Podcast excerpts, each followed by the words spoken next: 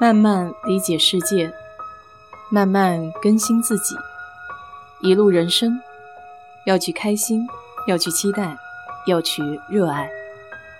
我是 D J 水色淡子，在这里给你分享美国的文化生活。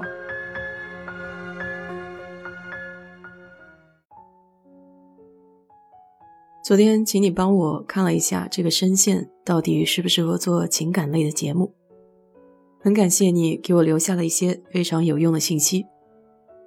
上个周末在 MyClub 上做过一期直播节目，一开始呢只是想聊一聊职场当中遇到的一些问题。后来有位听友，他是初创企业，他有一个管理上的困惑，想要听听别人的意见。事情其实很简单，他手下有一个员工，过年期间回了婆家，春节之后需要返工。他当时给出的理由是婆婆生病了，所以他不能够及时返工。作为领导呢，他便是旁敲侧击的通过其他的同事去了解一下这事实的情况到底是如何。有的同事呢说可能真是这么一回事儿，婆婆的确是生病了。但有的同事反馈是其实也没有那么严重，不需要他待在那边去照顾。可能之前也有一些事情没有做出一定的交代。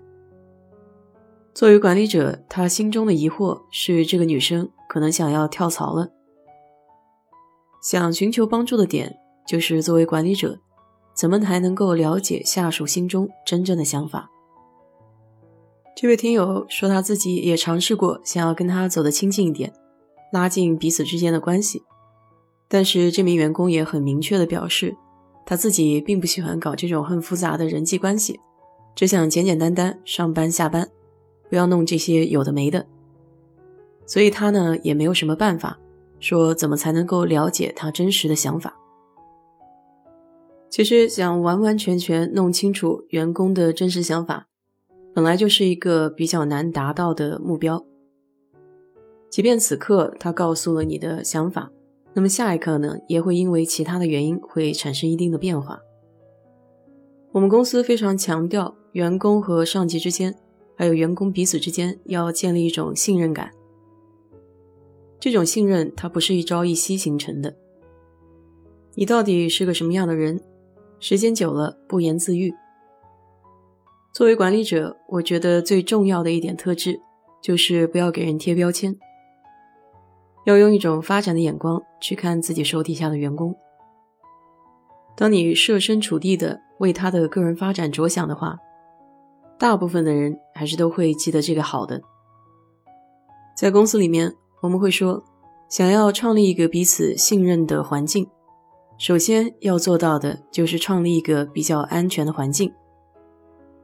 凡是有意见、想发言的，都可以敢于发言、勇于发言。而不是担心发言之后会有什么样的后果。而且在我看来，至关重要的是，如果员工已经提出在某一方面有意见的时候，希望可以看到领导者的行动，那么一定要把它落到实处。哪怕暂时你不能够有所改变，最起码也要做到有效的沟通，什么时候才会落到实处。我以前说到过，在我们公司做的越高的管理层反而是越谦逊的，尤其是你参加大会的时候，他们通常都会示弱。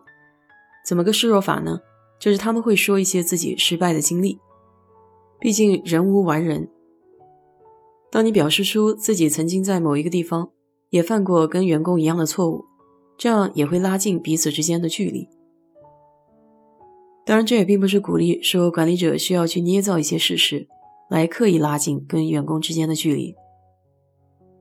这说了第一次谎，之后就需要用几十几百个谎言来圆前面第一次说谎。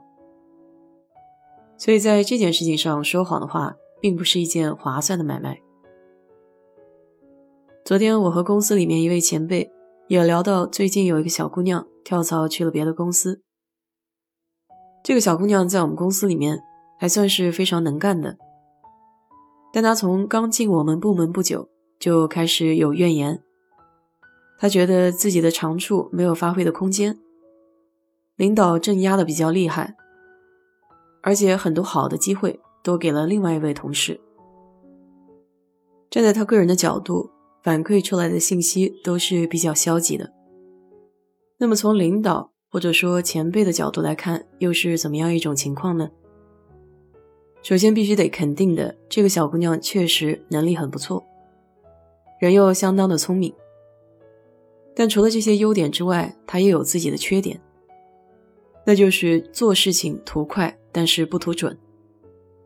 很多时候还会出现一些比较小的失误，这也是在所难免的，毕竟刚刚进入一个比较新的行业，一定不可能做到十全十美。我不知道他这个缺点，领导有没有借其他的机会跟他沟通过。其实这些建议和反馈才是能够帮助员工迅速成长的渠道。大的公司每年都会有一次比较大型的匿名调查，里面会包含很多项的内容，比如你对公司的满意度，你对领导在任务分配方面有没有什么样的意见，你的领导有没有关注你的个人发展，这些跟你相关、跟公司相关、跟你的领导相关的调查。不是所有的人都会反馈自己真实的想法，但匿名调查在大幅度上会展现出一种趋势，那么这样的趋势就会在下一年帮助公司或者领导做出更好的调整。不光是个人对领导对公司会有反馈，同样的，领导也会对你每年的绩效或者说个人的发展方面做出一些自己的评价。在我们公司，你可以同意他的说法，也可以不同意他的说法，这些都可以协商做出调整。我不知道在国内有没有领导给下属道歉的情形，但在我们这里不能说是非常常见，这是管理者的一个基本素养。再者，公司里面非常强调一个单词，叫 listen， 倾听。太多的人喜欢争着抢着说话，但却很少有人可以做到真正听进去别人在说的话。这也算是在对话沟通中的一种尊重。其实想要让员工跟你心贴心，能够讲出自己的心里话，首先你得问问自己，你有没有站在他的角度去考虑一些问题，你了不了解他个人的长板和短板，知不知道他为什么想要做现在这份工作，将来三到五年之内的计划又是怎么样的？你作为领导和管理者，有什么样的资源和能力去帮助他个人达到将来的目标？我跟以前老板一对一会面的时候，通常第一句话他就是会问我，这一周有什么需要我帮助你的吗？如果管理者和员工可以达成一种互帮互助、共同前进，那么实现双赢的局面应该也不会太难。当然了，这也是我个人的一些想法吧，毕竟还是理论多于实践，真正实地操作起来一定还有很多的难度。就好比老师带学生一样，总有一些学生非常自觉爱学，有一些学生呢，推一把也能变得很好，剩下来还有一波，你怎么劝服，可能他还是保持自己的模样。不论是哪种类型的员工，作为领导，首先要自己以身作则，得让下属有佩服、欣赏的点，保持谦虚和真诚的态度，本着共同进步、共同发展的原则。相信日久见人心，你一定会找到一群愿意跟随你的人。好了，今天就给你聊到这里吧。如果你对这期节目感兴趣的话，欢迎在我的评论区留言。谢谢。